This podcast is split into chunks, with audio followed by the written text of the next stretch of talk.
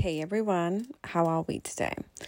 So, um, interestingly enough, I took a break from recording the podcast.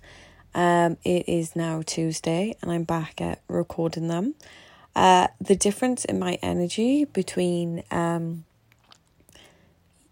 Sunday and Monday is just completely astronomically different, and me working with myself, which I'm ridiculously proud of.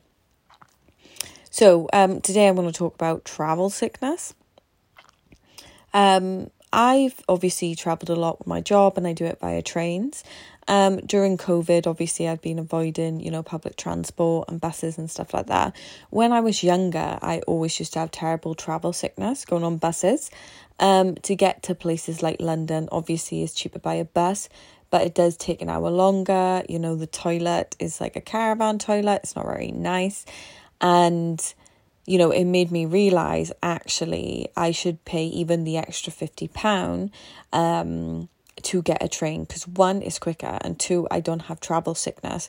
Because the thing is by the time you travel up there even though i sleep and i read my book but by the time i traveled up there if i have travel sickness is going to ruin my time in london. And by the time i travel home and if i go go to the gym and food shop um, it's just really knocking me off and then it's taking me a long time to recover.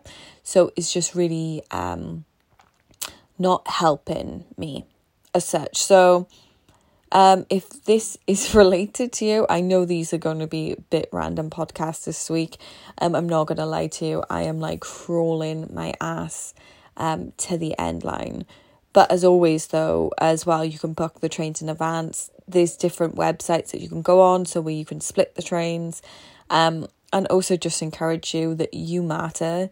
Your mental health matters your actual health matters. So obviously you know do the expensive option which will help you the most. Um you could even do this with flying. I know a lot of people um would split the flights for me if i was traveling you know when i'm going to travel for a long period of time um, the thought of my luggage getting lost or something would just stress me out that I would just prefer to fly direct. Um, so I hope it helps. I hope you have an amazing day. See ya.